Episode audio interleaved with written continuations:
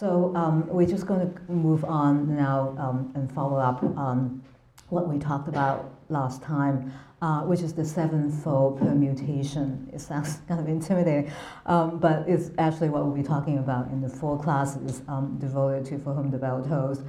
Um, and last time we talked a lot um, about the voluntary versus involuntary association, including um, the idea of the involuntary foreigners, right? That both Americans and the Spanish actually um, can be involuntary foreigners. The Americans, in the simple fact that they don't have perfect command of the language and also that they are recognizable as foreigners, as outsiders in that community. But the Spanish can also be outsiders in their own community uh, because of two things because of the print illiteracy and because of the technological uh, illiteracy. So, in those t- two ways, um, they are both stuck with a kind of involuntary association. Um, today, we'll move on to the next uh, way to configure um, the, the contents of For Whom the Bell Tolls. And um, I like to think of it um, as a very uh, sustained structure. Hemingway um, is a, a, a, writer who actually um, keeps not only starts out with a pattern but keeps elaborating on that pattern. So in many ways, it really is a kind of a musical structure, theme and variation. Um, and the paradigm of distant home versus on-site environment, that actually is a theme and variation almost throughout uh, the entire For Whom the Bell Tolls. Um, and uh, plugged into that is uh, a kind of play between the comic and the tragic. Uh, but really, the, the main, the dominant theme today would be the relation between distant homes and on-site environment. Um, so I have seven candidates for the distant homes. One is um, in Paris, uh, which is very odd because you know already we're in the foreign countries uh, to American readers, um, Spain. Uh, but there's yet another foreign country, um, France and especially Paris, uh, which makes a cameo appearance. Um, and then there are five locations, both spatial locations and temporal locations in the United States that are distant homes uh, for Robert Jordan. So we'll talk about why each of them is invoked um, and the relation between that distant home and the immediate Spanish setting. But first of all, Paris. Um, Paris comes up um, in the context of Robert drinking the absinthe that he carries with him. Um, and right before that, he's actually asked for wine, and there's not a lot of wine left. So Maria wants to give him wine, but Pablo says there's not much left. So he doesn't get to have the wine from the from the just the from the locals, um, and instead he pulls out this bottle of absinthe, um, and nobody there has seen this. Um, so he tells them that this is medicine, and um, the gypsy wants to taste what this medicine uh, tastes like. Robert Jordan pushed the cup toward him. It was milky yellow now with the water, and he hoped the gypsy would not take more than a swallow. And this was very little of it left, and one cup of it took the place of the evening papers, of all the old evenings in cafes, of all the chestnut trees that would be in bloom now in this month, of the grey slow horses of the outer boulevards, of bookshops, of kiosks, and of galleries of the Parc Monceau, of the Stade Buffalo, of the Butte Chaumont, of the Guaranty Trust Company and the Ile de la Cité, of Foyot's Old Hotel, and of being able to read and relax in the evening, of all the things he had enjoyed and forgotten and that came back to him when he tasted that opaque, bitter, tongue numbing, brain warming, stomach warming, idea changing liquid alchemy. Uh, this is as beautiful a praise song um, to Paris, as I've seen. Um, but what is odd about this praise song of Paris is that it actually is not pointing to all the monumental um, tourist attractions of Paris, right? No Eiffel Tower in there, no Arc de Triomphe. Um, instead, it is the chestnut trees, actually the horse chestnuts um, in this picture. Um, but chestnut trees um, all over Paris, very common sight. Um, kiosks, very, very common sight. Um, Parc Monceau is, is not really, it's actually kind of out of the way. And it's not, it's not very spectacular, it's just a park. Um, and then this um, Buffalo, actually, I've never, I, I don't even, I have to look it up, it might not even be there. Um, it's a cycling track. Um, and then the park, the Butte Chaumont, um, is also not, I mean, it's a nice park, but I don't think it's that famous. Um, it's more of a kind of a neighborhood park. It's on a hill, so they're kind of this hilly structure. This is the butte that gives the park the name. Um, and then la is the uh, island in the middle of the Seine. Um, it's a very beautiful place, but once again, it's a, it's a neighborhood rather than you know a kind of major tourist attraction. Um, although the um, the Notre Dame Cathedral um, is there, um, and finally, uh, the Hotel Foyot, once again, it's a, you know, it's a legend, but it's also a place that you would just walk by every day without noticing it. And that's really the main point, is that all those names, um, this, I don't even think it is Hemingway name dropping, because those names actually are not rec- recognizable to most of us. Um, those are just the neighborhood features, the local features of one particular, various Paris neighborhoods. Um, and those are the things that people would walk by every day and just take them for granted. And that is really what Paris means uh, for Hemingway. He did spend, well, for Hemingway and also for Robert Jordan, Hemingway did spend um, several years in Paris. He wrote about it um, in Moveable Feast. Uh, so, and he, he wrote very well in Paris. He said that he could actually write about Michigan best when he was in Paris. Um, he said that in the Moveable Feast. Um, so it, it, it, it, was Hemingway's home um, in the sense that it's a place where a writer could write. And I think that there really is no better definition of home. Home is that it's a place where you can work without self-consciousness, where you have a work routine um, and you can count on uh, being able to produce something every day. That's for me. That's also actually my my own definition of home. Um, so um, in, so it's kind of a minor variation on on the Hemingway's kind of total obsession with writing. Um, but um, so it just you don't have to think about it. It's just there every day, and you can just do the same thing every day. Um, so that is the is the security um, and the everydayness of Paris that is contrasted with the um, on-site environment, which is very violent, unpredictable, where he's so obviously a foreigner, even though Hemingway was a foreigner in Paris. Um, the fact that he was able to write so well in Paris meant that that actually sort of, the foreigners was sort of bracketed um, by his very um, productive relation to his own craft. Um, here, um, this in, in Spain is a totally different relation. So we'll look at what comes after um, that invocation in his own mind of Paris that is brought on by the absinthe. The gypsy made a face and handed the cup back. It smells of anise, but is bitter as gall, he said.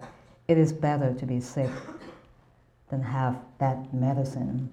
That's the wormwood. Robert Jordan told him, in this, the real absinthe, there is wormwood. It's supposed to rot your brain out, but I don't believe it.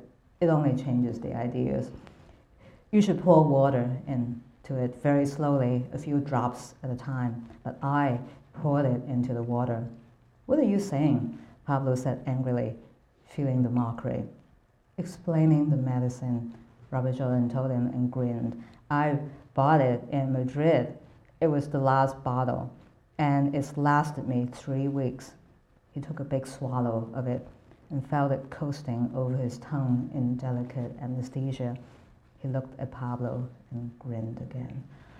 So we've seen how aggressive the locals can be when it comes to hopping on Kashkin, right? And you know, this foreigner, just like Robert, rare name, dead, um, who works the explosive. Um, the aggression from the locals um, is very well matched by what I would say is the sort of the good-natured aggression, but nonetheless aggression um, on the part of Robert. Um, these people know nothing about Paris. They've never been outside of Spain. Um, they've never been outside of the local community. Um, so it seems that some of them, many of them, have never been to Madrid even, uh, because these are the local guerrillas. They are, you know, very much, they stay put in their own small community. Um, so even Madrid is in, in many ways a foreign country to them. And Robert Jordan, the American, knows Paris. He knows the capital of Spain. He knows this liquor that they've never tasted, and he's fooling them into thinking that it's medicine. Um, he's bought the last bottle of absinthe in Madrid.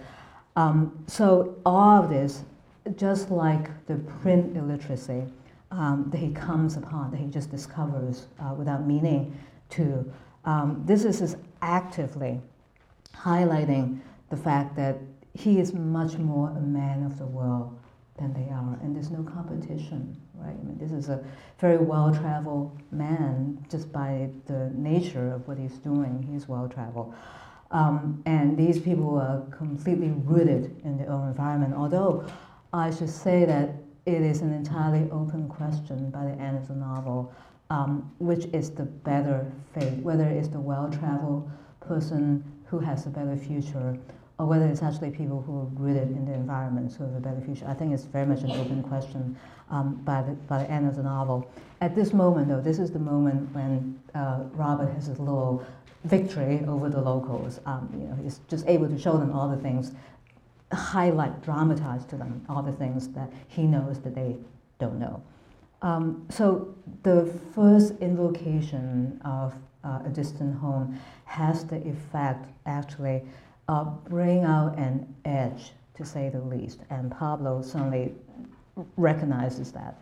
Um, an edge, a tension uh, between Robert and the locals uh, who are otherwise his comrades. You know, they're on the same side of the war. Um, it has a funny effect on both sides. It does something to Robert, it does something to the locals. Um, and that's just not even America. That's, you know, Paris is really doesn't have any kind of special connotation, I don't think, um, to, to the locals in the sense that it, Robert is not really, you know, um, never considered a Frenchman. Um, but when it comes to the invocation of the United States, it's a different story. They all know that, you know, that's something that he has a relation to. Um, and the, I would, in the progression, um, this is the kind of, we're starting out with the most benign, uh, most kind of, um, at least not completely benign and innocuous um, invocation of the United States. And this is Mus- Missoula, uh, Montana, where Robert Jordan is from, and where he's thinking um, that he would go back to after the war, and that maybe he'll take Maria um, with him. Um, and this is actually a good moment to think about, you know, exactly the nature of that romance between Robert Jordan and Maria. Why not marry her? Sure, he thought, I will marry her. Then we'll be Mr. and Mrs. Robert Jordan of Sun Valley, Idaho, or Corpus Christi, Texas, or Butte, Montana. Spanish girls make wonderful wives. I've never had one, so I know. And when I get my job back at the university, she can be an instructor's wife. And when undergraduates who take Spanish for come in to smoke pipes in the evening and have those so valuable informal discussions about Quevedo, Lope de Vega, Galdós, and other always admirable dead, Maria can tell them about how some of the blue-shirted crusaders for the true faith sat on her head while others twisted her arms and pulled her skirts up and stuffed them in her mouth. Um, it, I began by saying that this is relatively benign, but in, in, fact, there's no such thing as a benign invocation of a distant home in Hemingway. It might start out, you know, even from beginning to end, there's something very funny about the tone of that invocation. Um, the first part of it is it's just a kind of um, the first little bit of it about going back to you know I mean all the cities you know the kind of the heartland of America. Um, and then the particular job that he had, he was a, a professor um, at the university um, teaching Spanish, um, and the kind of the joke about you know people coming in informal discussions. That's I would say that actually is kind of a benign irony in the sense that um, we all tend to be ironic about things actually that we're quite attached to. I noticed yesterday I was talking about a writer that I love um, who writes about food, and I said, you know, she's cornered, just two books out on food, and I said she's cornered the market on food writing. And the person I was talking to really looked at me. Um, but I mean, I actually love this author, um, but that's just my way, you know, of, of, of not being being too attached, you know, showing some critical distance. Um, so it, the first part of the um, of, of, of that is just the kind of the, the typical professional irony um, you know, towards something that you really actually do want to go back to and, and, and you know, have, have some yearning for. Um, but in the midst of that, um, the, um, the it, Robert just can't stop himself from importing something else to that otherwise benign environment. Um, and so we sort of know ahead of time that Maria was once raped. We have no idea when that happened. Um, it, this is Hemingway's way of telling the story, um, giving bits and pieces of the story uh, one at a time. So this particular importation um, of something that happens in Spain into an otherwise innocent American environment has the way not only of darkening the textures of that otherwise innocent college town, um, but also completely changes his relation to the local setting. Um, it's not even just a place where he's having trouble with Pablo. That's the least of the problem. Um, they're much more deep-rooted problems. Um, so this is another spin on the idea of being rooted in your community. Um, usually, when we think of being rooted in our community, uh, we just think of you know being having stayed there for a long time, maybe having uh, been there for generations, uh, or at least within the life of a person many many years, um, and usually it's a good thing. But there's another way in which being rooted in your environment um, means that all the dark episodes from the past are visited upon you, or all the all the old angers, old hatreds um, are constantly being reactivated, um, sometimes just in memory, and sometimes reenacted in the bodies of people who are otherwise young. Maria is a very young girl. Um, but what is being visited upon her is not personal. Um, it really has nothing to do with her. It's not, they don't mean to rape Maria. They're raping her um, as a symbol or something else. So this is the other, this is the hazard of um, be, spending all your life and being rooted in one particular community, um, is that ancient um, angers um, can, uh, can be inherited by, by people who are relatively young. So um, this, I would say this is the basic dynamics uh, of the relation between the United States and Spain, uh, is that there's a kind of a spillover in both directions um, something very violent spilling over into the American context. Um, and then we'll see another way in which the violence of the American context will spill over into the Spanish setting. Um, and um, this is um, actually, this is still relatively uh, benign instant, um, but again, something just not quite right. Um, yes, and uh, talking about gypsies, and I should say that uh, Hemingway actually is very um, uh, uh, kind of surprisingly um, far-sighted about the, the problem of the gypsies, and they're now called Roma, and it's a huge problem in the sense that the, Euro the European Union is rec uh, recognizing the fact that the Romas actually have always been oppressed by various national governments. So it's a quite a big issue in Europe. Um, and Hemingway, back in the in the when he was writing about the Spanish Civil War already, seemed to have caught on. Um, yes, Anselmo said the gypsies believed the bear to be a brother of man. So also believed the Indians in America, Robert Jordan said. And when they kill a bear, they apologize to him and ask his pardon. Do you have any gypsy blood? No, but I have seen much of them, and clearly, since the movement, more there are many in the hills. To them, it is not a sin to kill outside the tribe. They deny this, but it is true, like the Moors.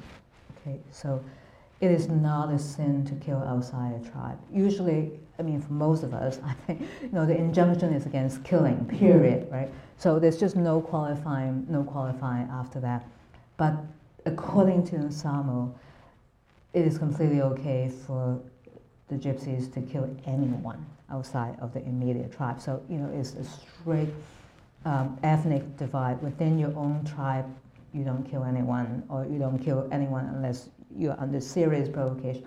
Outside of your tribe, you're free to kill anyone. So that's an incredible charge to level um, against the gypsies.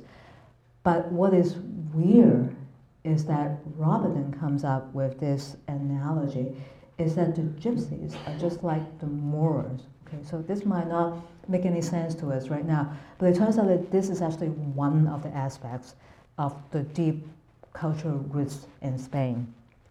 Um, this is a beautiful um, instance of the Moorish architecture in Spain. You guys know that the Moors um, from Africa, from North Africa, um, actually were the rulers in Spain for 800 years. Um, it was in 1492, the same year that uh, Columbus discovered the New World. Uh, it was the same year that the Moors were expelled from Spain along with Jews. The Moors and the Jews were the two persecuted ethnic groups in Spain.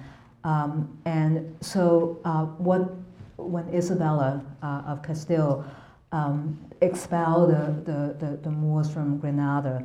Uh, the other, um, there was a, a policy uh, throughout Spain um, to try to erase um, Islamic book learning. Um, Cordoba was a huge uh, center of learning throughout the Middle Ages, um, and people from all over Europe would go to Cordoba to study. Arabic science was very, very advanced. Arabic Moorish architecture was beautiful. Um, Cordova had bathhouses, more public baths than any other city in Europe. It was basically a beacon of enlightenment in Spain, in, in all of Europe. Um, and when they were uh, destroyed by the uh, Catholic um, forces, by the Catholic monarchs, um, there was a, much of an attempt to try to erase all of that. It wasn't successful. So we still, today, if we were to go to Cordoba or Toledo, we would still see lots of Moorish architecture. So there's one kind of um, sore point in Spanish history is that they really have done this to a very glorious civilization. Um, but there's another sore point that is more immediate to the Spanish Civil War. And this is reported by the American poet Langston Hughes, who was there along with Hemingway. Um, and Langston Hughes was really struck by the presence of the Moors in the Spanish Civil War. Um, so he wrote several pieces about the Moors, uh, sometimes seeing them in the hospitals and actually have, have, having this very uneasy kinship uh, between himself and the Moors. So this is uh, from his essay, General Franco's Moors. The Moorish troops were colonial conscripts men from the Moroccan villages enticed into the army by offers what seemed to them very good pay. Franco's personal bodyguard consisted of Moorish soldiers, tall, picturesque fellows in flowing robes and winding turbans.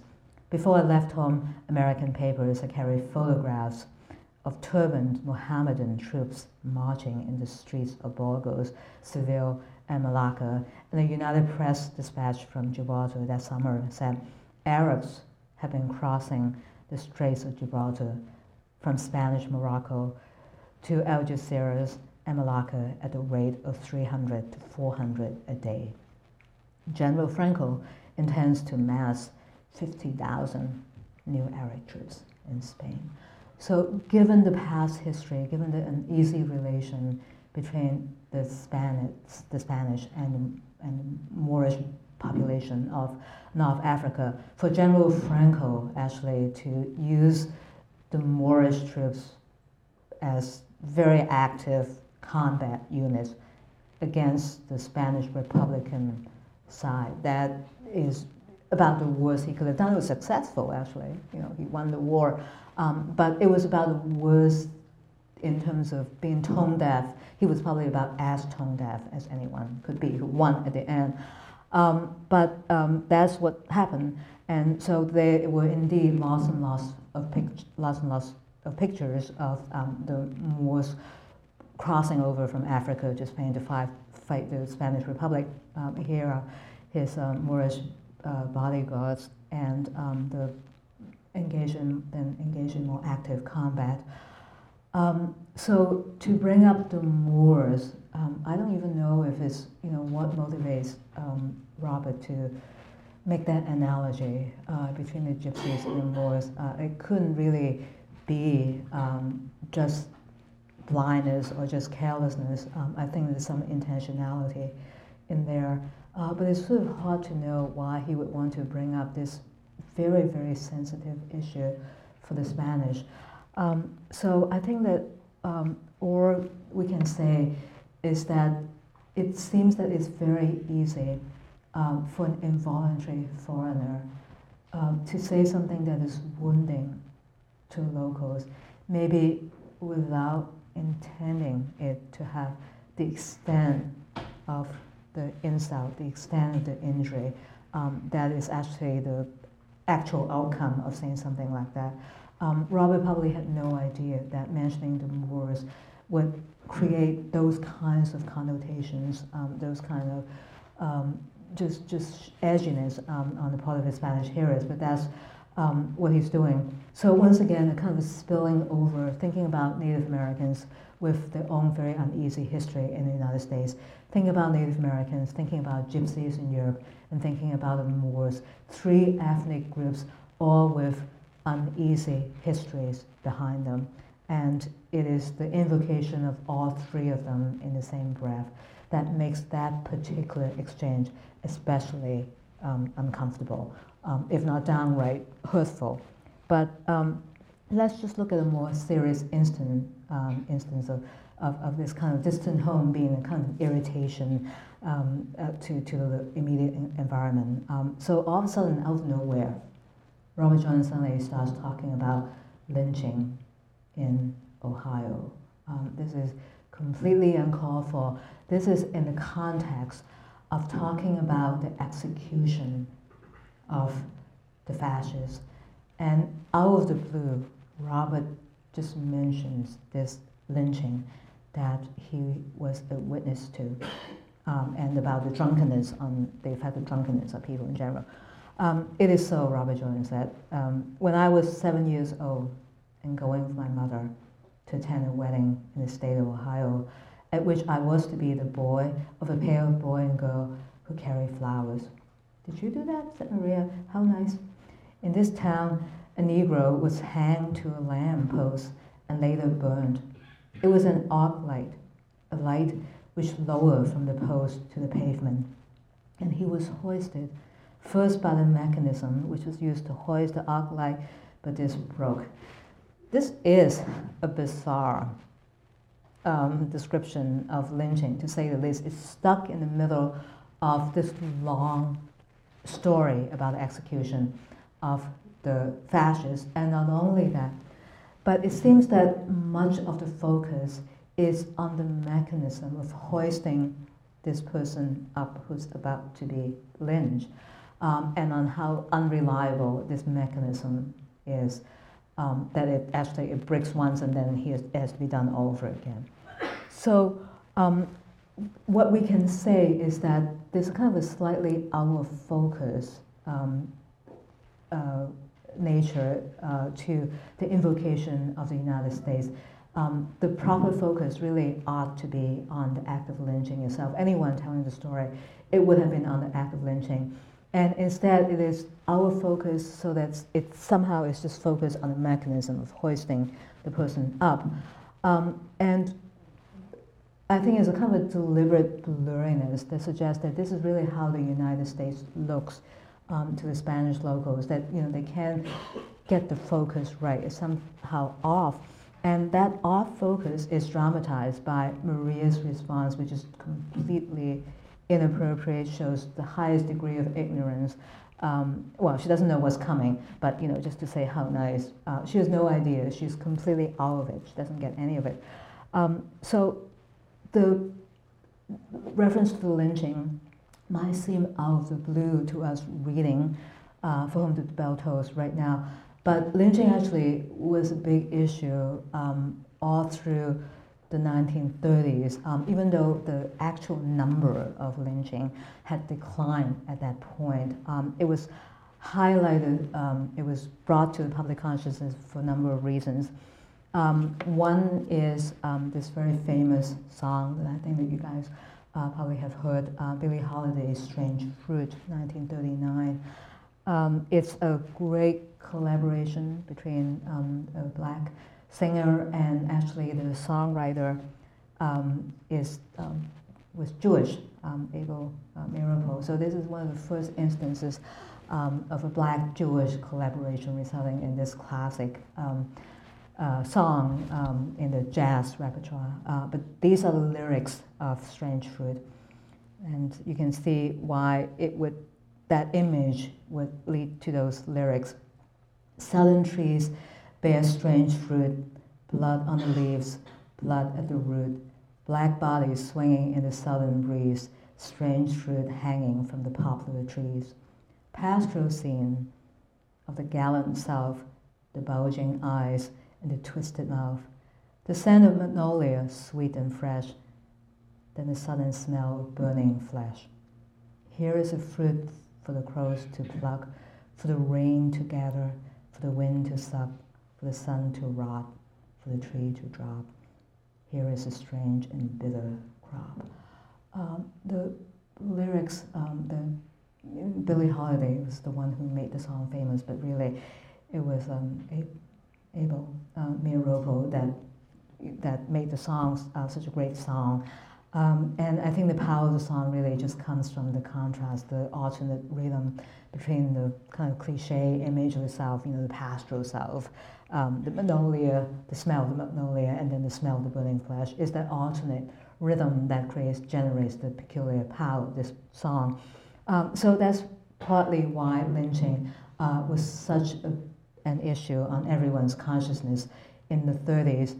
Um, but there were also other issues, and in fact, the song um, is a great song, but it's also slightly misleading um, in the sense that it's su- suggesting that lynching was strictly a Southern phenomenon, um, which actually wasn't the case.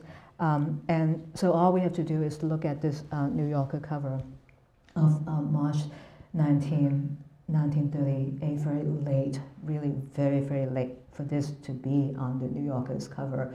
This raises, um, you know, just the northern population being flabbergasted at how lazy and drunken blacks are um, because they, they were migrating uh, in large numbers to the north. So um, a relatively new phenomenon um, in the 20th century actually was the um, substantial number of lynchings, uh, both in the Northeast and also um, in the Midwest. So this is a kind of very famous um, lynching, double lynching of Thomas Shipp and Abram Smith in Indiana um, in 1930. So once again, very, very late for that.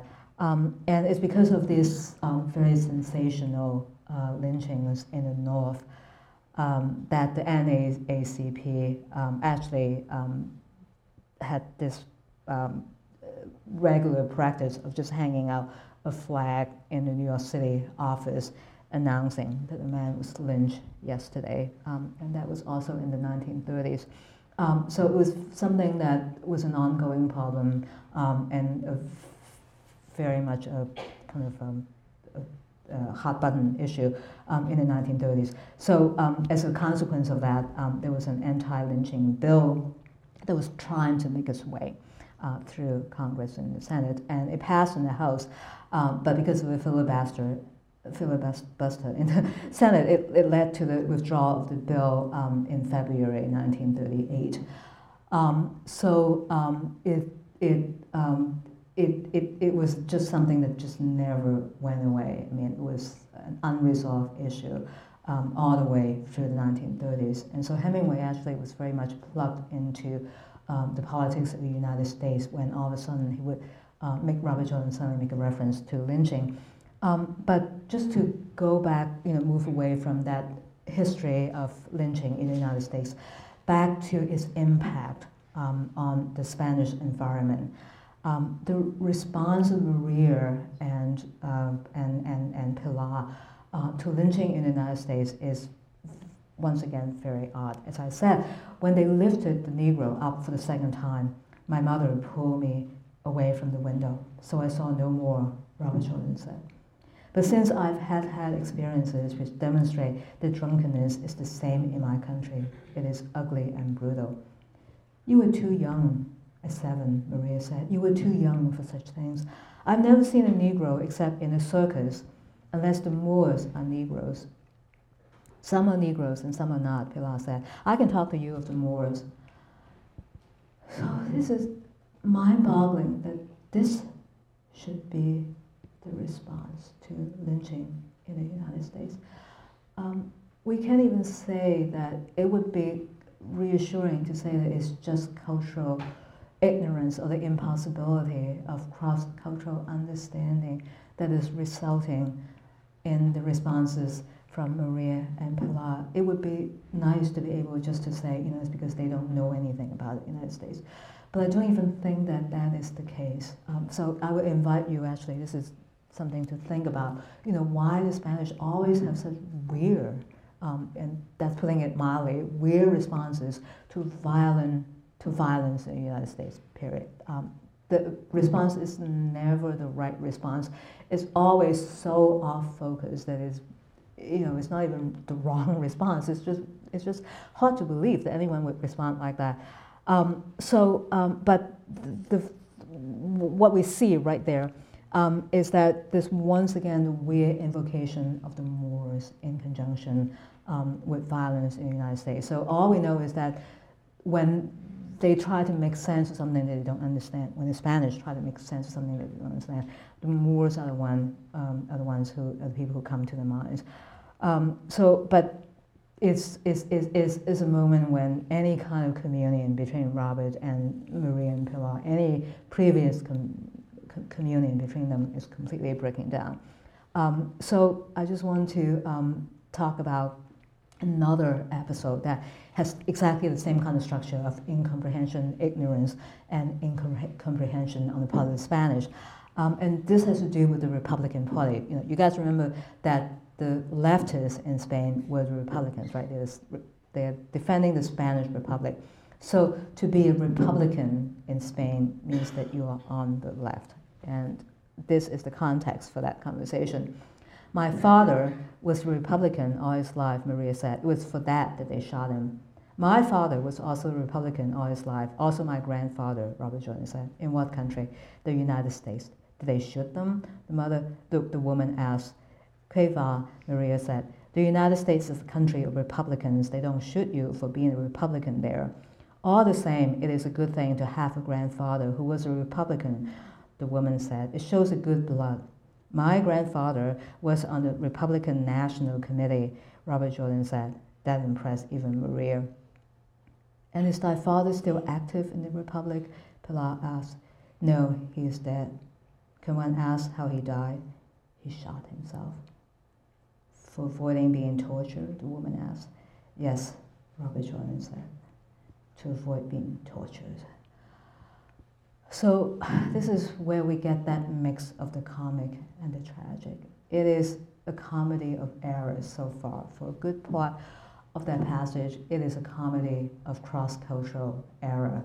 Um, just not being able to wrap your mind around the fact that to be a Republican in the United States is a very different thing from being a Republican um, in Spain. So just not being able to, you know, this is just a kind of a, the, the permanent blinders um, in the mind of Maria and Pilar. So if that were just the case, and it, it were to go no further, um, that would just be a kind of comic, uh, you know, kind of almost moment of comic relief um, in For Whom the Tolls. Um, but as is always the case with Hemingway in this particular novel, um, the comic suddenly morphs into something else without any warning. So all of a sudden, we get the detail about Robert Jordan's father shooting himself to avoid being tortured. And that can have only one meaning for the Spanish. Um, it fits completely into the personal history of Maria. It fits completely um, into Pilar's understanding of political history in Spain. Um, but right now, we don't know why his father killed himself uh, and what kind of torture he is talking about. So we have to wait a little longer uh, to have that mystery clear up for us. Um, and to have that mystery clear up, we actually have to go further into the past. So um, I've been talking about distant homes in terms just of spatial locations, but there's also a distant temporal home. Um, it turns out that the 19th century is also a necessary home for Robert Jordan, especially the Civil War. It's almost the equivalent of Paris um, in terms of psych- psychological need for that home. Um, and it's not just any civil war, but his grandfather's civil war. And this is his moment of homecoming. This is the home that would receive him and shelter him. Remember something concrete and practical. Remember grandfather's saber, bright and well oiled in its dented scabbard, and grandfather show you how the blade had been thinned from the many times it had been to the grinders. Remember grandfather's Smith and Wesson. It was a single action officer's model, .32 caliber, and there was no trigger guard. It had the softest, sweetest trigger pull you had ever felt, and it was always well oiled. And the bore was clean, although the finish was all worn off, and the bright metal of the barrel and the cylinder was worn smooth from the leather of the holster. Um, so this is like Hemingway's description of the trout fishing um, in, in our time, very, very clean, the smoothness, cleanness of their operation. Um, but in this particular context, um, the smoothness and the cleanness and the worn outness uh, of that pistol suggests that this is a well-used weapon. Uh, Robert Jordan's grandfather was a hero of the Civil War. Um, his saber had been to the grinders numerous times because it has been this, the blade had been so well used. So without saying anything, without using the word glory or heroic, any comparable adjective, um, Hemingway gives us the, um, the sense that the Civil War was the heroic moment, was the high point in the history of Robert's family and it was very much vested in his grandfather. And at that point, it has receded. It has to recede. It has to be receded into the past. It belongs to the 19th century. But Robert Jordan wants to activate it over and over again, bring it up to the 20th century, because he needs that. And we know why he needs to bring the 19th century back on the next page, when we know what happens to that pistol. Then, after your father has shot himself with the pistol, and you had come home from school, and they had a funeral, the coroner had returned it after the inquest, saying, Bob, I guess you might want to keep the gun. Um, he climbed, okay, I should just stop and clarify that this is something we'll be talking about. Um, actually, the narrative switches from second person pronoun, Robert Jordan addressing himself as you. So that's you is Robert Jordan, and then it switches back to the third person.